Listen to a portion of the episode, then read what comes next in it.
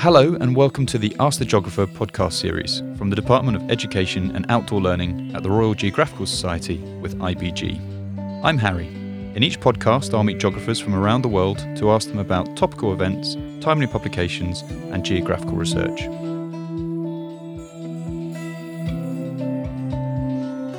Ian Freedland is Her Majesty's Inspector and the Geography Lead at Ofsted. He has worked for HMI over the past five years and is a qualified geography teacher. In his duties, Ian liaises with professional organisations, including the Society, and leads school inspections and initial teacher education partnerships. Prior to joining Ofsted, Ian served as a senior leader in several schools in Cornwall and Devon. Most recently, he was an executive director of a multi academy trust and is a Society Fellow. You're Her Majesty's Inspector, Ian. Could you give us a little more background on what you do throughout the year?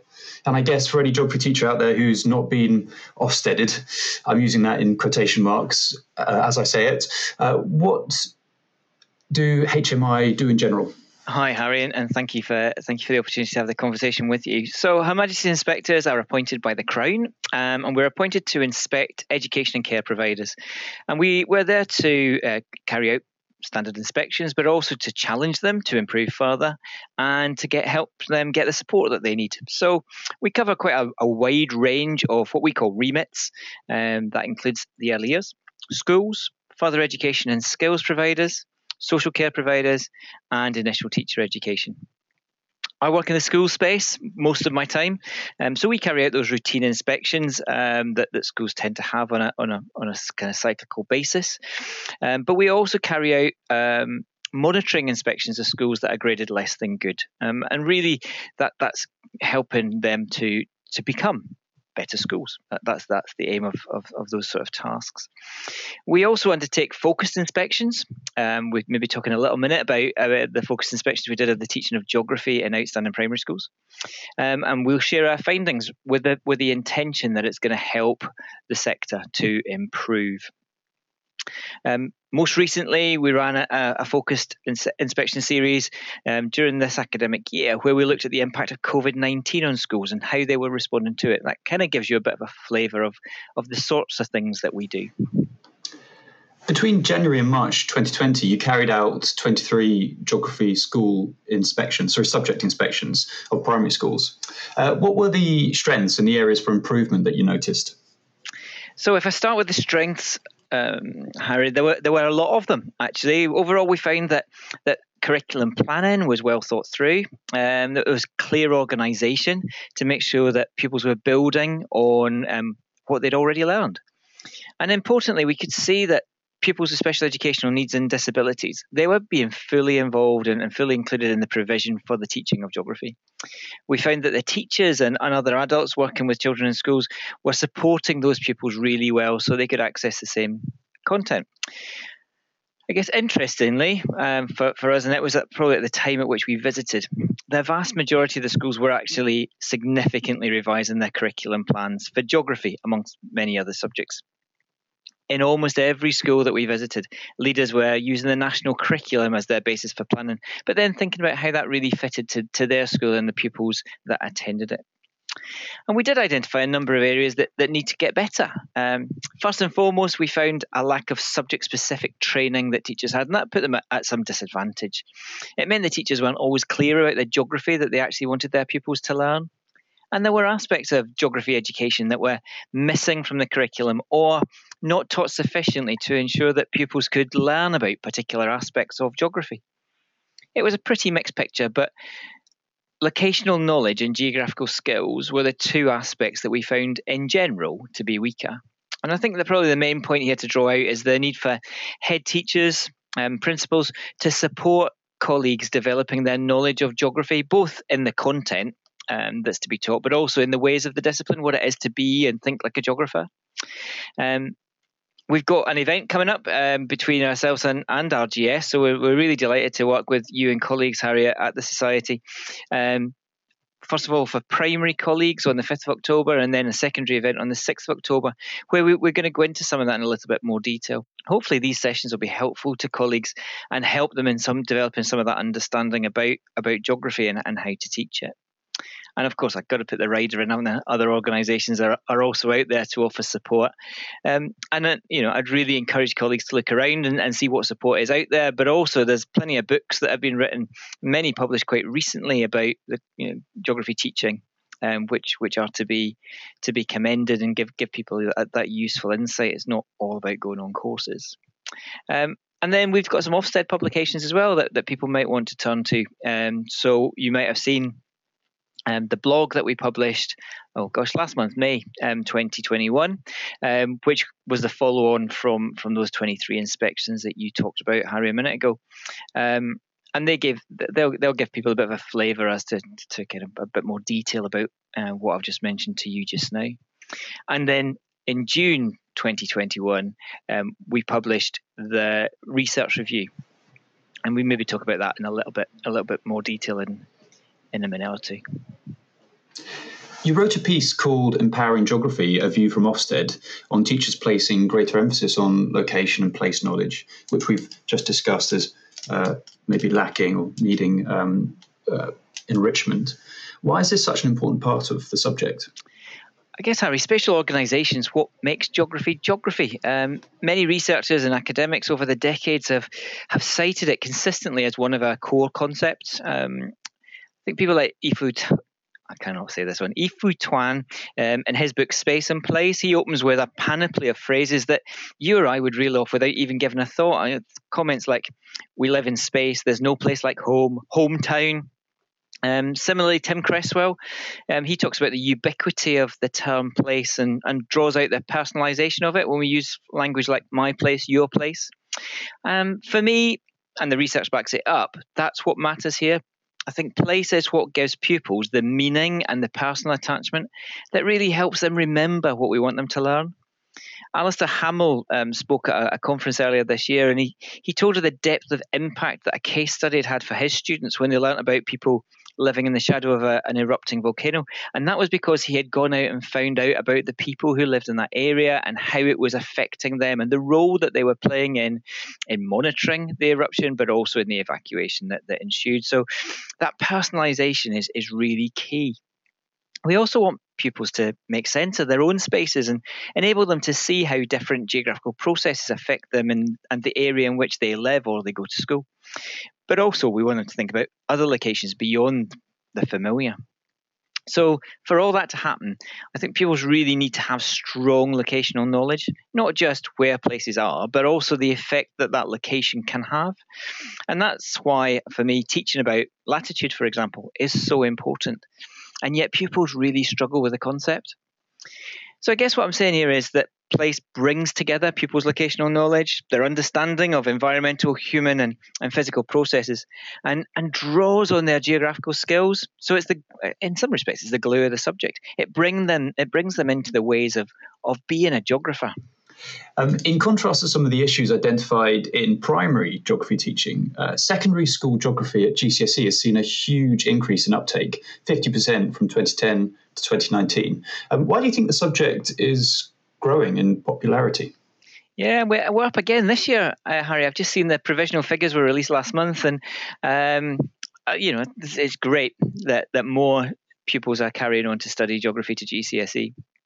I think we've got to acknowledge that a lot of schools are well on their way to ensuring that pupils have the ability to complete the English baccalaureate suite of qualifications, and, and that's a government ambition, um, and, and schools seem to be um, making good progress towards that therefore, you know, in that in that scenario, children have to either study history or geography.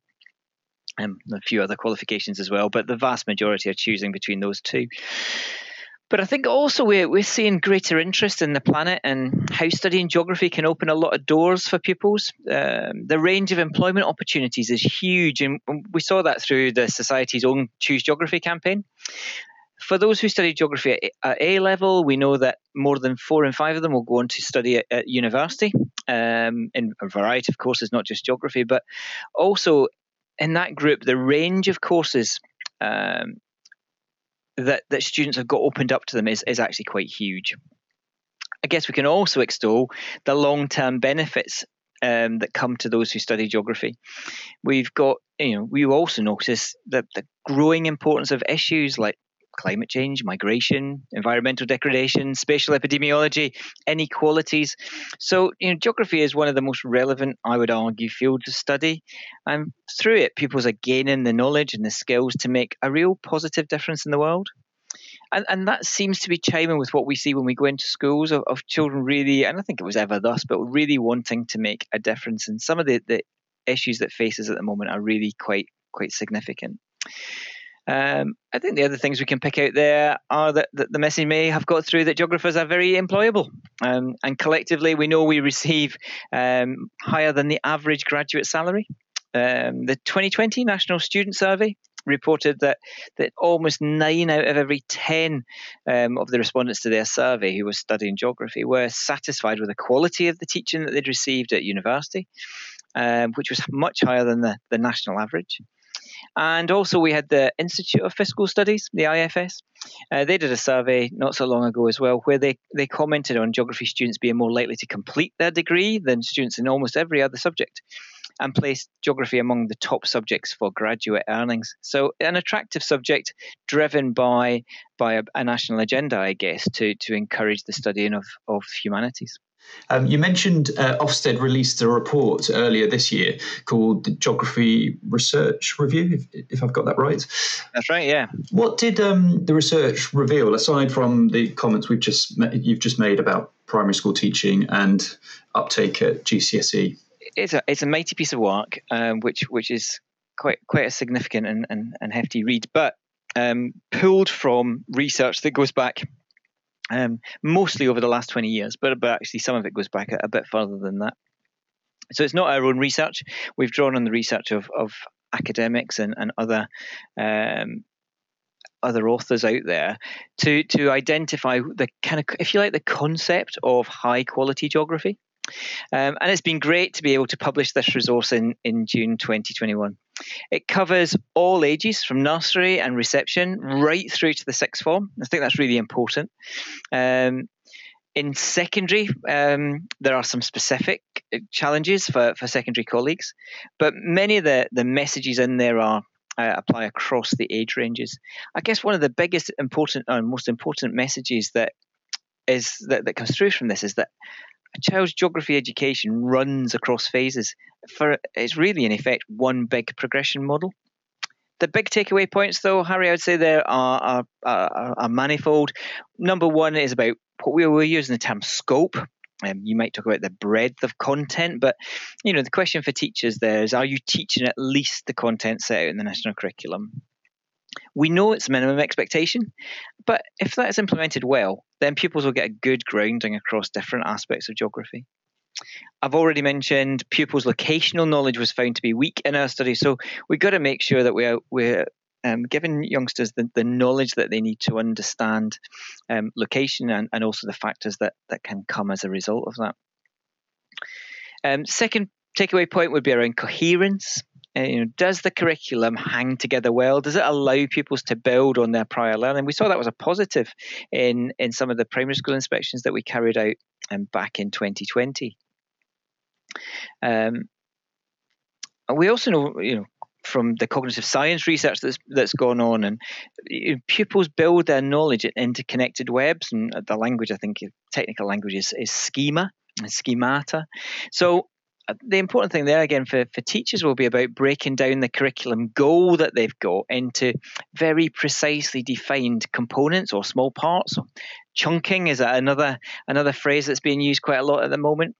Um, when it's down into those really small parts, then we can check that children have, have picked up each one of those pieces before they pull it into more complex or composite kind of ideas. The third takeaway point um, that I pull out is practice, practice, practice. Um, and I can't stress it enough. Pupils need time to learn and then go over what they've previously been taught. That that comes through really strongly in, in much of the literature that we, we we reviewed. There's plenty of research out there on the positive impact of retrieval practice and recall tasks. Um, one area where that's really particularly important is in geographical skills and fieldwork. The research shows us that geographical skills are remembered most effectively when they're integrated into units of learning. That's not to say we won't have to deliberately teach them, but once they've been introduced, incorporating them into activities and units that look at different aspects of geography will really help pupils to embed them in their in their memories. The same is true for fieldwork. Again, the research really clearly shows us um, that the impact of fieldwork is so positive and striking on on pupils, but it needs to be practiced. So a standalone unit at the end of year nine, for example, isn't going to have the same benefit as if pupils carried out fieldwork regularly throughout Key Stage three. Or we could say the same in primary. You know, you know, it's not if it's just a standalone unit at the end of year six, it won't be as strong as if it's being fed all the way through Key Stage two. And I guess that leads me to the final takeaway point here, which is about the decisions that senior leaders and governors make. The review picks up on things like allocation of time, the specialism of teachers and the professional development of them, um, timetabling decisions, to name but a few. The report goes on, and people can read it to, to find out all the other factors that are quite significant. But they would be the kind of four big takeaway points, Harry.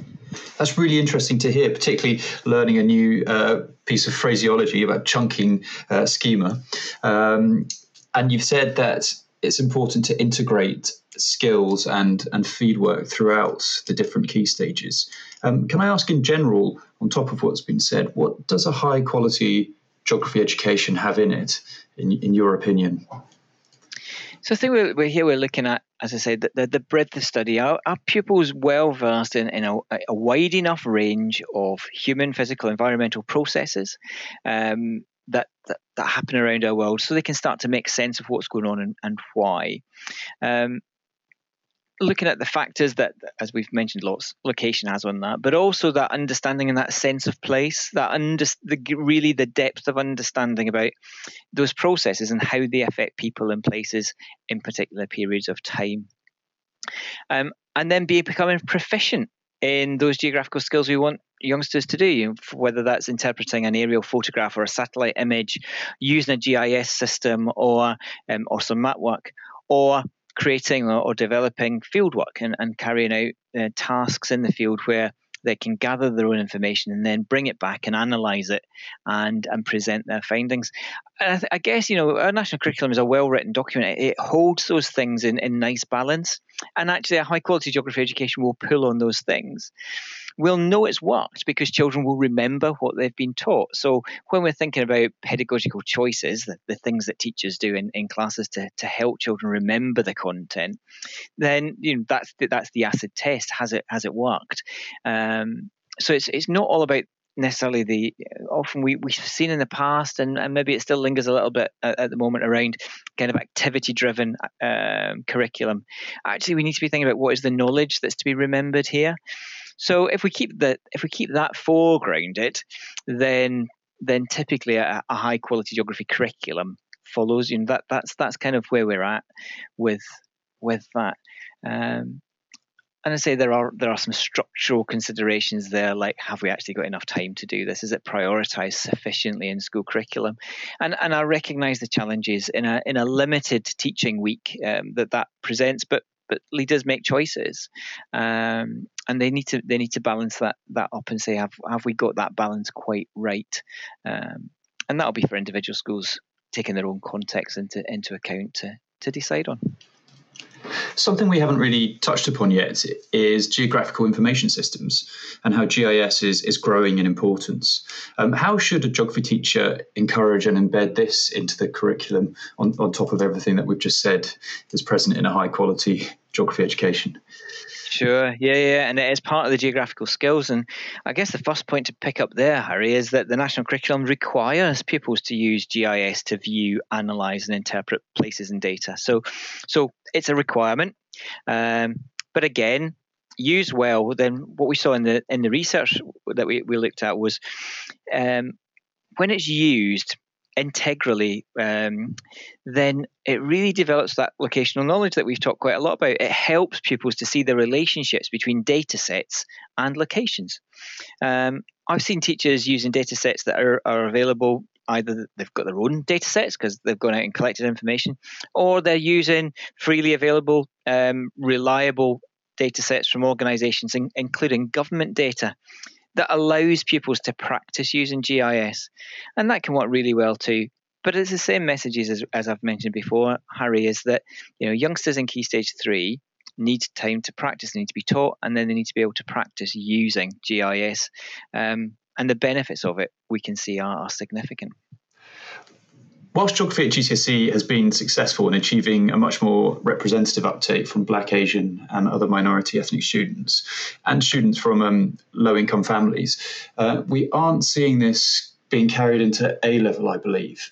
Um, does Ofsted have a view on why this might be the case and, and how we might address it uh, to become more inclusive and to better recruit underserved or underrepresented students in geography? Yeah, it's not really an area that falls within our remit, Harry. Where, as a subject, we teach pupils about different cultures and, and aim to ensure that pupils understand more about the world they live in and, and why it is the way it, the way it is. But you know, as with with all teaching, taking on board the context of, of each school will be important. And teachers adapt their teaching to meet their pupils' needs and, and draw on the knowledge that those those youngsters already have. So I'm sure, like most geography teachers out there, I would want any pupil, regardless of their background, to, to study geography, to learn more about about different cultures and different peoples and different places in the world. So, um, yeah, not really, not really one for me to comment on, other than to to advocate for all pupils to study geography. Here, here. um, I've got uh, another question on pedagogy um, based around um, Ofqual removing the need uh, for fieldwork, which has divided opinion this year. Um, but you've kind of already answered it. The question was going to be should fieldwork be a key component of the subject? You've said that it's, it's yes. Yeah, I mean, it, it, it's it's one of the things that uh, one of the the activities, if you like, one of the things that we we do in geography that really helps children's memory, and and you know, from from a learning point of view, that that's going to be be, be front and center for us. I think there's there's maybe some confusion. I don't know uh, around the kind of off Ofqual um, consultation at the moment. As I understand it, Ofqual have consulted on the suspension of the centre declaration at, at GCSE, AS, and A level. Um, but as far as I understand, neither they nor the DF, DFE have made any changes to the content, and the DFE is the regulator um, of the content document. So, as far as I know, that that hasn't been been consulted on. I haven't seen any consultation. Um, so those requirements that are set out in the in the DFE um, content document remain in place.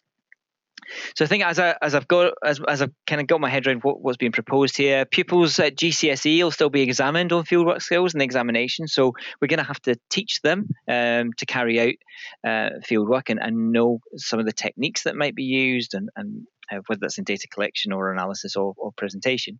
Um, and at A level, students will still be expected to know about collecting geolocated data. So that, that still sits there.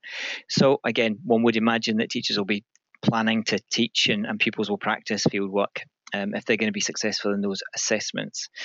Um, and as I as I understand it, Ofqual's proposals is that I think because of, and I can see that point, I guess, is because the uncertainty of, of these times in which we're currently living, to require heads of centre to sign out that, that pupils had carried out a certain number of days or visited contrasting locations isn't something that they could guarantee. So um, I think that's the purpose of Ofqual saying, like, we, we, we, we, we propose to relax that requirement for 2022 examinations. Um, not to say don't do field work, um, because I haven't met anybody yet who doesn't agree with what's an important part of teaching geography, um, but just that it, it, may be unrealistic to expect um, youngsters to do the, the, the, kind of full requirements in terms of off-site activity. And schools are being very creative about thinking of other ways to do field work, and, and I've had various accounts that, that come in there. So, yeah, I think you know, I'll reiterate again, fieldwork's really important is part of what, what helps children to remember what we want them to, to learn as, as geographers. It, it, gives them a really good insight into the ways of being a geographer, how geographers ask questions, how they frame the way in which they're going to find the, the answers, if you like, to those questions, um, and communicate with, with, a, with a wider audience. So it, you know, it is a really strong part of, of, of our curriculum and, uh, and one in which we want children to be particularly proficient. Going back to the geography research review that we've talked about on and off, um, what were your findings on assessment practice and what advice could you offer on the topic? Yeah, sure. The the research shows really, I guess, the, the importance of both formative and summative assessment. Knowing what pupils know is obviously critical for, for any teacher when they're planning on what they're going to teach next. We want to know that, that what has been um, previously taught has actually been remembered and, and learned. So the other thing that we, we want to do there is draw out where children have got misconceptions. So there'll be gaps, perhaps perhaps in knowledge or things they're not quite secure in, and then there'll be misconceptions as well. So it's really important that we pick them up early, and they can have come from all sorts of places, um, their own you know, children's own experiences or etc. And there's there's quite a lot in the research review about misconceptions actually. Um, the, the, important point to your question here is that we've got assessment arrangements in place, whether they just be asking questions in class or circulating around a class and, and talking to youngsters as, as you go, um, or whether they are doing little quizzes or mini tests or full blown examinations, whatever whatever type of assessment you're using, we want to pick up what what specifically is it that pupils haven't grasped as as clearly and as well as as they should. Um, and and I think really if we if we take it from the point of view that assessment is is part of the curriculum, it, it's it's what part of the structure, if you like, and is interwoven through it. Um, then then assessment is a is an ongoing process. It's happening every you know every minute of every lesson, really. Um, things like retrieval practice and recall are, are, something that inspectors are definitely seeing a lot more of than, than perhaps we did in the past. I think teachers are getting really into the way of of checking what was taught yesterday, last week, last month, even year years in the past is is becoming a more uh, more core part of, of their work. They're, they're recognizing that that can be something that's really helpful in bringing in bringing knowledge back to the front of, of people's memories, if you like. Um, quick quizzing is, is is something we probably as inspectors all see every time we walk into a school somewhere along the line. Some class will be doing a quick quiz um, just to jog those memories again. So I think we've seen that in, in terms of more the kind of I guess the formative side. Generally, summative assessment we know it's got limitations. It, it's typically not particularly useful for diagnostic purposes. Um, but where summative assessments are being used, if they've been crafted really well, and, and no, we know then that you know they'll pick up the particular components which pupils haven't really learned. And the way that teachers can address these will be critical if, if children are to move on successfully, if they're to, to actually go back and grasp that. Um, and you know potentially it reshapes. I, I know from my own teaching, I, I, I taught in a, in a, new school. We were teaching uh, we were teaching schemes of work for the first time, and and you know some of them didn't land as we expected them to. So we had to actually go back and change our curriculum. Sometimes you have to do that. There's there's bits of the course that, that you might think that's not landing particularly well. Um, let, let's do it differently, or let's reorder some units because actually, do you know what? There's some knowledge we teach in that unit that we actually want to draw in in this unit, and we we have to move things around. So it might be in lesson variation. We all remember those points where you know youngsters you just get those blank faces and you just know that the vast majority of youngsters haven't got it. And so we we stop and we think and we do it in a different way. Um, or or more than more than that then maybe that we're looking at um, you know what knowledge is missing other other gaps other things that you know that sort of prerequisite knowledge that that we haven't yet covered and you, you have that kind of eureka moment of gosh gosh no if only we had taught about x then this would all fall into place. So there's lots you know i think teachers are in, intuitively assessors all, all the time, um, and that's right. That's how that, that's what we do. That's how we that's how we evaluate um, the impact of, of our work as teachers. Finally, um, returning to Ofsted and yourself, um, are there any Ofsted myths about geography that you'd like to dispel? Uh, probably just a couple, I would say uh, here, Harry. Um, I mean, the first one is Ofsted doesn't have a view on how the curriculum is organised. I often get this um, raised in, in whether I'm doing um, events for multi academy trusts or local authorities or, or whoever, but there, there, seems to be a view that Ofsted's got a view on you know how a curriculum should be should be set up. Um, not the case. Topic based, thematic, discrete subject teaching, they've all got their pros and cons, and it, it's very much for schools to identify what's going to work best for their their youngsters. From my point of view as an inspector and, and my colleagues, we want to see that the intended you know, in our case, geography that children should learn over the space of a key stage is being taught and learned So by learned, we think about children remember what they've been taught. Um, so that's that's the that's the main point there. Um, you can organise your curriculum as you like, but think about the impact that it's having. Um, and then probably the second, I don't know if it's really a myth, Harry, but let's let's go with it. Um, another question I get asked about is around level of planning or, or the level of detail in planning. Um, and the point there is, and, and, it would be the same for any subject, not just geography, but planning in in our view from from an Ofsted point of view is is the teacher's aid. It's, it's not there for us. Uh, and you know there's probably another myth there that you know there is nothing you need to do for Ofsted other than teach teach children as you um, as as you would as you want to and, and you know as, as you would engage them. Um, so the plan is there for teachers to refer to and adapt to meet the needs of, of pupils in their class. Um, so plan as you need to plan and whatever works for you you know that's that that's your prerogative. Um, there's certainly no need to plan it in any particular level of detail or expectation from from Ofsted's point of view. Um, we're, we're there to look at the impact that your teaching has and and identify what's going particularly well or if it's not going quite so well then why is it not going quite so well and that's kind of the, the whole purpose of, of inspection um, thank you so much for joining us today, Ian. It's been a really insightful podcast for, for teachers um, in all subjects, but particularly geography. Thank you once again. Oh, thank you, Harry. It's been great to talk to you today. Thanks for listening. If you like this podcast, please subscribe to the Ask the Geographer podcast series on iTunes and SoundCloud.com. Be inspired and stay informed with the Society's wide range of resources, many of which are free School membership unlocks access to other excellent resources, including online lectures and many other tailor made benefits for teachers and students. Access our resources at www.rgs.org/schools.